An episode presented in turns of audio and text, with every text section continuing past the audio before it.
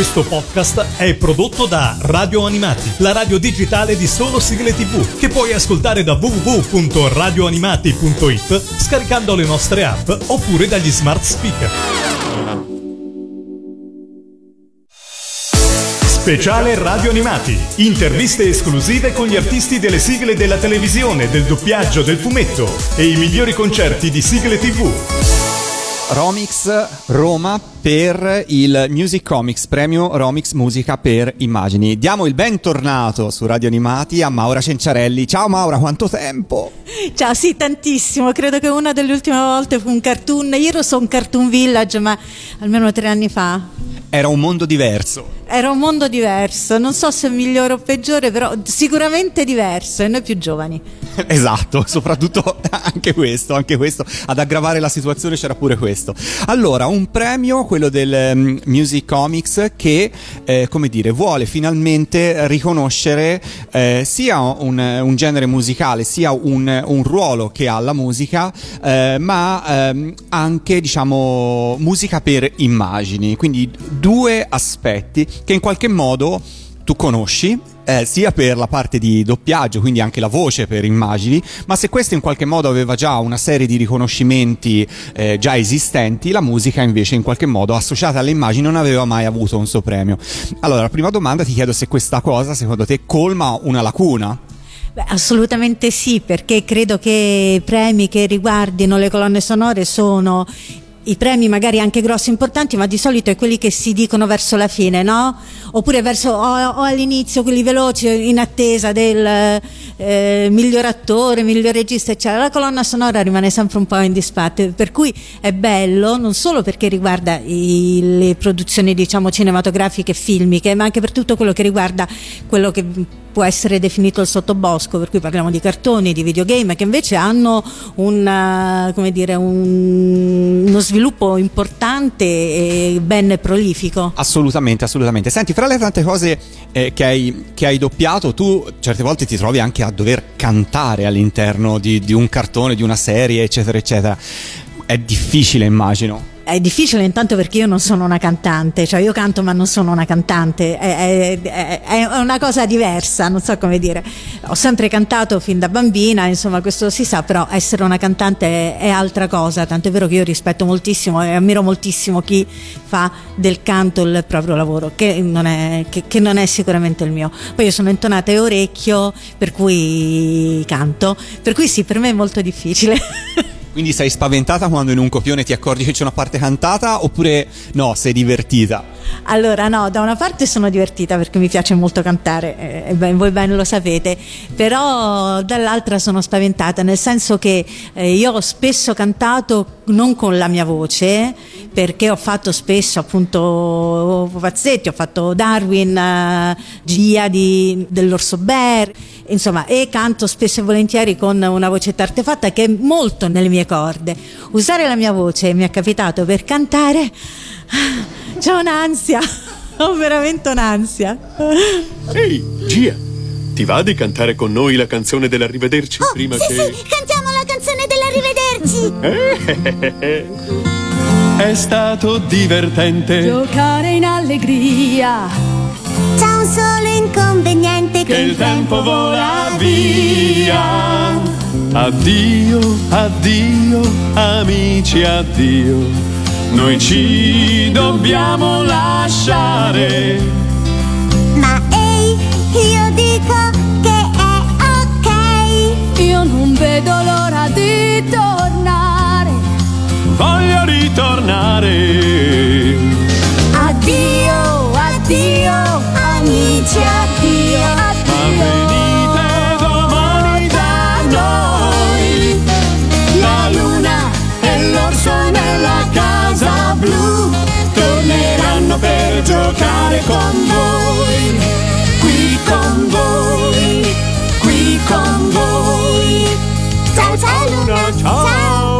Che ruolo avrai eh, e che ruolo hai avuto per, per, questo premio che insomma fra poco eh, sarà qui sul palco di Romix?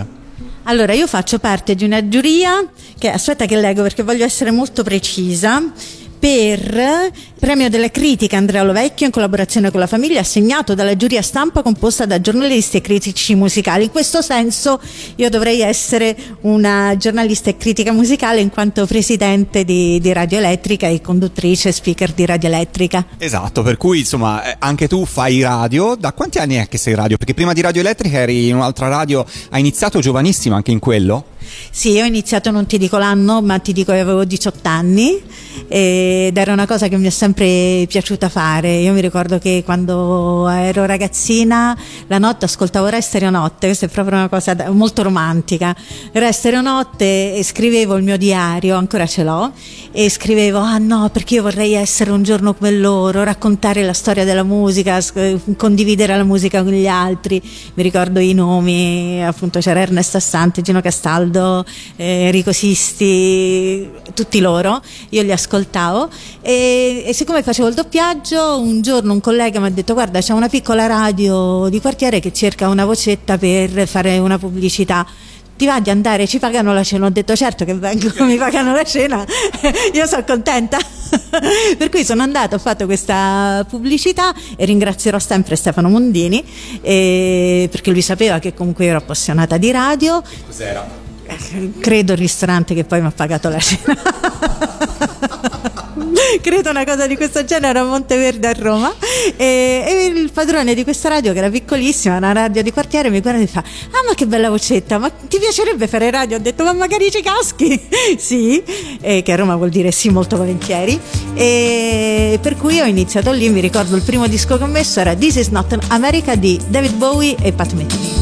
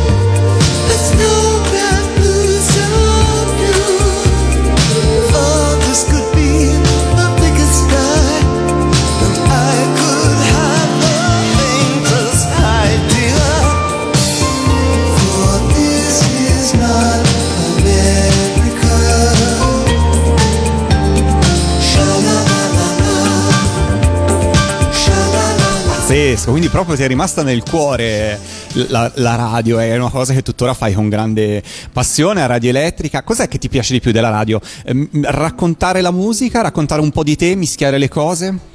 Allora, secondo me la radio, qui però ti attacco dei pipponi di, di, un'ora e mezza, cerco di essere molto stringata, grazie. Allora, no, la radio è un mezzo per condividere qualcosa. Parlare di sé, secondo me, è, eh, non mi piace. Può capitare che racconti un aneddoto, ma è sempre in funzione di quello che tu devi spiegare, secondo me.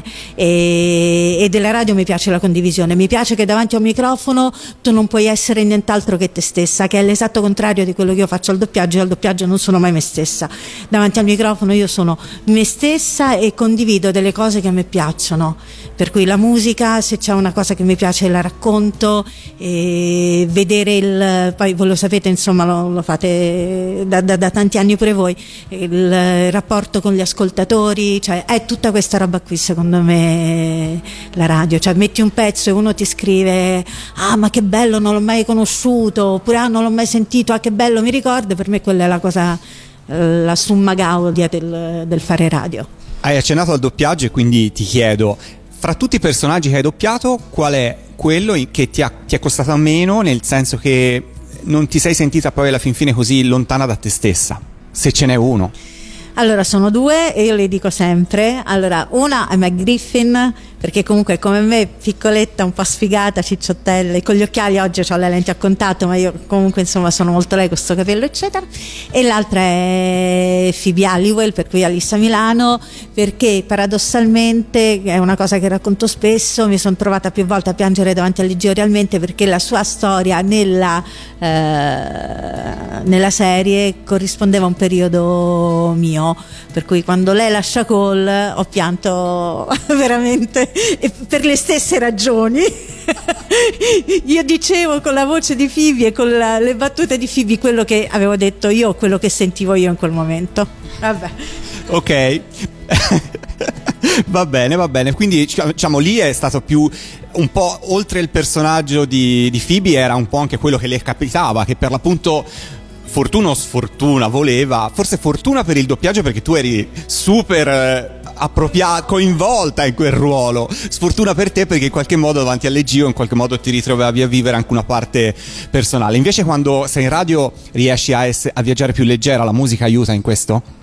Allora, guarda, la radio secondo me è veramente panacea di tutti i mali, perché comunque c'è la musica. Io mm, mi accorgo, può capitare che a volte arrivi in radio, che hai un pensiero, che sei triste, eh, che, hai trovato, che hai i tuoi problemi personali, eccetera. Per cui entri.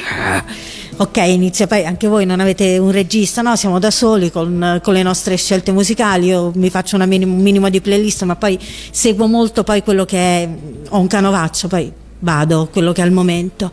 E passano mezz'ora, 40 minuti, rido, sorrido, cioè ti passa...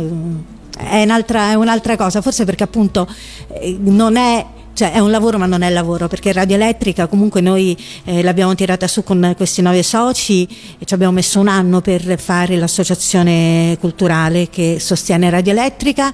È una, come ben sapete cioè una radio web non abbiamo aiuti, non passiamo pubblicità tutto quello che viene, tutte le persone che trasmettono e sono 30 speaker che io ringrazierò sempre trasmettono per la voglia di trasmettere. Sono tutte persone con un bagaglio culturale e di esperienza radiofonica importante ehm, per cui è un, un, lavoro perché dopo quattro anni, quando devi fare la riunione, quando devi pagare un affitto, quando hai una serie di scadenze, eccetera, di cose da fare, quella è la parte lavorativa. E come presidente devo dire che non è semplicissimo perché io poi sono un casino, invece devo essere attenta, ho il mio tesoriere che è Massimo Garofalo che mi bussa, Maura guarda devi fare questo, Oddio, hai ragione, scusami, io lo faccio al volo, anzi devo andare a fare una cosa, vediamo mi sono ricordata. E quella diciamo è una parte lavorativa, tutto il resto invece è la parte di passione che, che è meravigliosa meravigliosa. Parlando invece di cinema e di colonne sonore, ti chiedo, qual, a prescindere dal premio di oggi, qual è stata per te la colonna sonora che ti è rimasta nel cuore? Allora, io sulle colonne sonore ho un passato importante perché il mio papà era responsabile di, delle colonne sonore NRCA Guido Cenciarelli per cui io sono cresciuta con le colonne sonore ok poi eh, le più varie tra Morricone papà ha curato anche la colonna sonora dei Sacro Manzetti con Ennio Morricone tutta la parte dei Fratelli De Angelis che passavano insomma in casa e tutto.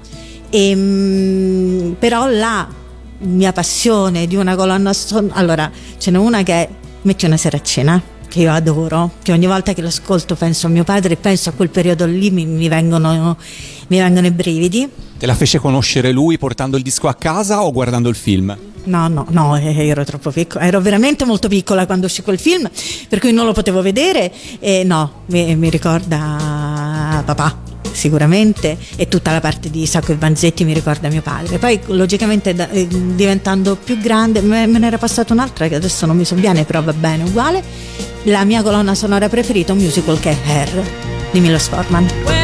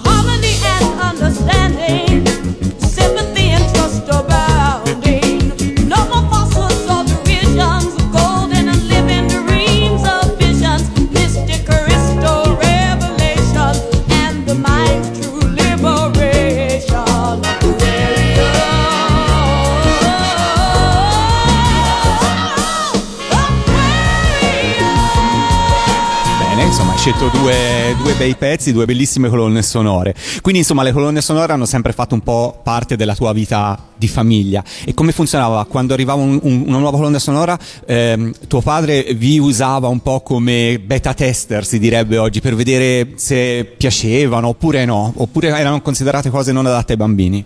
No, no, no, a casa porte aperte si, si ascoltava di tutto, poi ho due sorelle anche più grandi e per cui si, si sentiva musica tutto il giorno o in studio da mio padre per cui aveva tutti i suoi dischi, colonne sonore, lui portava i dischi dall'RCA per cui li teneva lì, noi andavamo, aprivamo e sentivamo qualunque cosa passasse da quelle parti, più i dischi diciamo più giovani del- delle sorelle più grandi appunto, per cui potevano essere Beatles, John Bates, Cat Stevens, tutta quella, quella roba lì però la colonna sonora eh, c'è una cosa che ho detto ci hanno richiesto un video no? qui per Romix e ci hanno chiesto che cos'è la cosa importante delle colonne sonore io ho parlato della mia parte diciamo di infanzia e di famiglia che è stata importante poi ho sempre immaginato che la colonna sonora è proprio la musica che manca nella nostra vita. Non so se vi è mai capitato, io mi ricordo un- una mattina alle 7 entro in macchina, avevo fatto nottata, accendo la radio o forse avevo il CD, non mi ricordo, e c'era mm, il tango di mm, Goran Bregovic. Ed è stato un momento meraviglioso, cioè in quel momento c'era Roma deserta ed era il giustissimo commento musicale in quel momento. Io stavo tornando a casa dopo aver fatto notte e tornavo a casa e c'era questo tango di, di, di Goran Bregovic che è stato "Ah, ho fatto così, mi sono un attimo commossa, c'era quest'alba di Roma, ho detto quanto è bella la vita.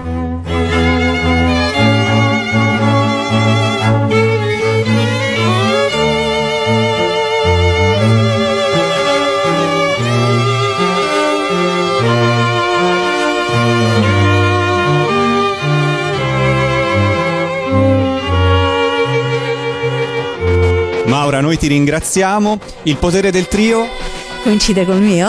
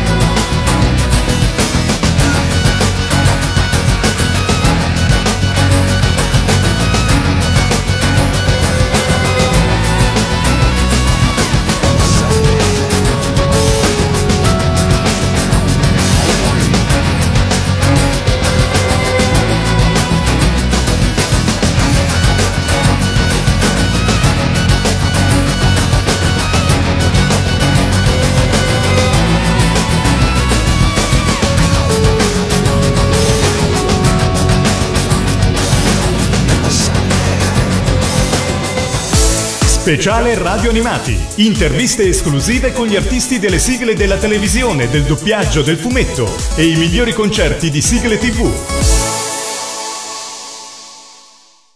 Questo podcast è prodotto da Radio Animati, la radio digitale di solo sigle TV, che puoi ascoltare da www.radioanimati.it scaricando le nostre app oppure dagli smart speaker.